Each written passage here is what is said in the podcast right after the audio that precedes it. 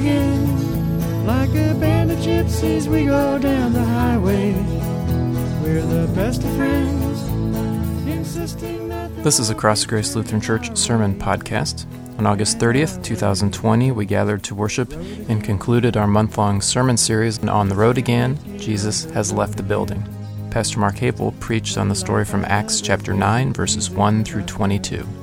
I can't wait to get on the road again. I can't wait to get on the road again. I can't wait to get on the road again.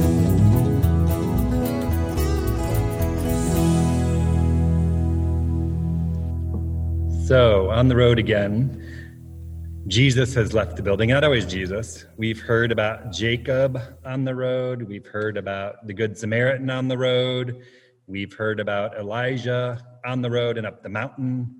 We've heard about um, those two disciples last week on the Emmaus road with Jesus. And so today we're going to hear about Saul on the road. Our reading for this morning is from Acts 9, verses 1 through 22. Meanwhile, Saul, still breathing threats and murder against the disciples of the Lord, went to the high priest and asked him for letters to the synagogues at Damascus, so that if he found any who belonged to the way, men or women, he might bring them bound to Jerusalem. Now, as he was going along and approaching Damascus, suddenly a light from heaven flashed around him. He fell to the ground and heard a voice saying to him, Saul, Saul, why do you persecute me? Saul asked, Who are you, Lord? And the reply came, I'm Jesus whom you are persecuting. But get up and enter the city, and you'll be told what you are to do. The men who were traveling with him stood speechless because they heard the voice, but they saw no one. Saul got up from the ground, and though his eyes were open, he could see nothing. So they led him by the hand and brought him into Damascus. And for three days he was without sight and neither ate nor drank. Now, there was a disciple in Damascus named Ananias. The Lord said to him in a vision, Ananias. And he answered, Here I am, Lord. The Lord said to him, Get up and go to the street called Straight, and at the house of Judas, look for a man of Tarsus named Saul. At this moment, he is praying, and he's seen in a vision a man named Ananias come in and lay his hands on him so that he might regain his sight. But Ananias answered, Lord, I've heard from many about this man, how much evil he has done to your saints in Jerusalem. And here he has authority from the chief priest to bind all who invoke your name. But the Lord said to Ananias, Go, for he is an instrument whom I have chosen to bring my name before Gentiles and kings and before the people of Israel. I myself will show him how much he must suffer for the sake of my name. So Ananias went and entered the house. He laid his hands on Saul and said, Brother Saul, the Lord Jesus, who appeared to you on your way here, has sent me so that you may regain your sight and be filled with the Holy Spirit. And immediately, something like scales fell from Saul's eyes, and his sight was restored. Then he got up and was baptized, and after taking some food, he regained his strength. For several days he was with the disciples in Damascus, and immediately he began to proclaim Jesus in the synagogues, saying, He's the Son of God. All who heard him were amazed and said, Is not this the man who made havoc in Jerusalem among those who invoke this name? And has he not come here for the purpose of bringing them bound before the chief priests? Saul became increasingly more powerful and confounded the Jews who lived in Damascus by proving that Jesus was the Messiah. Here ends our reading for the day. So, just to recap Saul, a good, faithful, perfectly pedigreed first century Jew, better known as Paul to most of us. He was persecuting other Jews for following Jesus. He had the blessing of the high priest who sanctioned the threats and the murder that he breathed against those early disciples. And on the road to the city of Damascus that day, while Paul was still called Saul, he was blinded by the light before it was a hit song. He started hearing voices and then couldn't eat or drink for three days. He heard the voice of Jesus, that is, and all the rest was prepping him for the big change the life changing, transformational conversion that was to come for him. Meanwhile, somewhere in the city of Damascus, Ananias, an already faithful follower of Jesus, someone who knew about Saul's wicked ways, started hearing voices too. The voice of Jesus, telling him to go out, find Saul, lay hands on, and heal his enemy, this man who would have killed him if given the chance, perhaps. Ananias was to heal Saul from the blindness that struck him on that road to Damascus. And Ananias did what he was told. Saul got healed, and the scales fell from his eyes, and Saul became Paul, who we know to be the first greatest evangelist, missionary, and church planter in all of Christendom.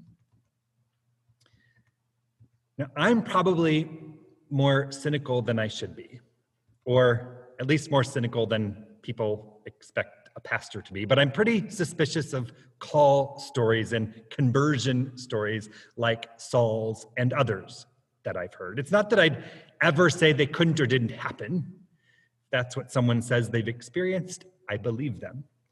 I just know that sort of thing hasn't happened to me. I'm not sure I have the faith to believe it really could, frankly. And I'm almost certain I wouldn't want it to because seems kind of terrifying, actually. Blinding lights, hearing voices, days without eating, something like scales falling from my eyes. Thanks, but no thanks. But I heard a modern day version story of sorts that rivals Paul's for my money. It's the story of a white guy named Ken Parker who marched in that Unite the Right white nationalist rally in Charlottesville, Virginia, back in 2017. You know the one that pretended to be about protesting the removal of Confederate statues and monuments, but that was really about white power and white pride and blatant racism, according to people like Ken Parker, who were part of it. It's the protest that ended in the death of Heather Heyer, that 32 year old counter protester who got run over by a car at the end of the day. Anyway, this event for Ken Parker was just one of many, but also one of the last, where he was breathing threats and murder, just like Saul might have said it, against Jews and people of color as a proud white nationalist, grand dragon even of the Ku Klux Klan. As Ken Parker says it, he was there to stand up for his white race. But strange as it sounds, like Saul, Ken Parker started hearing voices too. Not the voice of Jesus exactly, but as part of the rally experience in Charlottesville, he connected with a Muslim filmmaker who was creating a documentary about hate groups and at that particular event. Her name was Deeyah Khan, she was brown, and she was kind to Ken Parker, in spite of knowing exactly who he was and what he was up to. And he noticed, and he remembered her kindness, and so his wheels started spinning. Sometime after the chaos in Charlottesville, Ken Parker ended up in another conversation with a black pastor named William McKinnon III. That conversation continued over time until Ken accepted an invitation to attend Easter worship at that black pastor's mostly black church. A month after that, when the scales had fallen from his eyes, you might say, Ken Parker stood before that same congregation, shared his story, confessed his racist sins, and was welcomed with hugs and handshakes and grace in spite of it all ultimately to be baptized into the faith in that place to complete his own life changing transformational conversion. Now, while I can't not love that story, I don't think Ken Parker is the star of it. I mean, I'm not as impressed or inspired by Ken Parker, the grown white supremacist knucklehead who finally saw the error and the terror of his racist ways. I mean, I don't think he's really the hero here or the kind of example or inspiration most of us need, from what I can tell. I'm more impressed and I'm more inspired by the likes of that filmmaker, Deeyah Khan, the Muslim woman who is able to be kind and respectful and patient enough with the likes of Ken Parker someone who was or would have been none of those things to her kind, respectful, or patient, I mean, if given the chance. And I'm impressed and inspired, of course, by Pastor William McKinnon III and the people of his church, All Saints Holiness Church, who would so faithfully dare to welcome the likes of their greatest enemy into their midst and to hear his story and to believe in his repentance and redemption and love him because of it. See, they all play the role of Ananias, if not the voice of Jesus, in the story of Saul's big change on the road to Damascus. Ananias, the one who healed Saul's blindness and revealed for him the power of God's love and mercy. Like Ananias, Khan, Pastor McKinnon and the people of All Saints Holiness Church did the Lord's bidding. They confronted their enemy and they confronted their fears with faithfulness. They overwhelmed Ken Parker with grace and mercy, with forgiveness and a second chance. And they showed Ken Parker the kingdom and welcomed him into it right alongside themselves. And that's how I'd like to be. And that's how I'd like all of us to be in the world and in the church more often.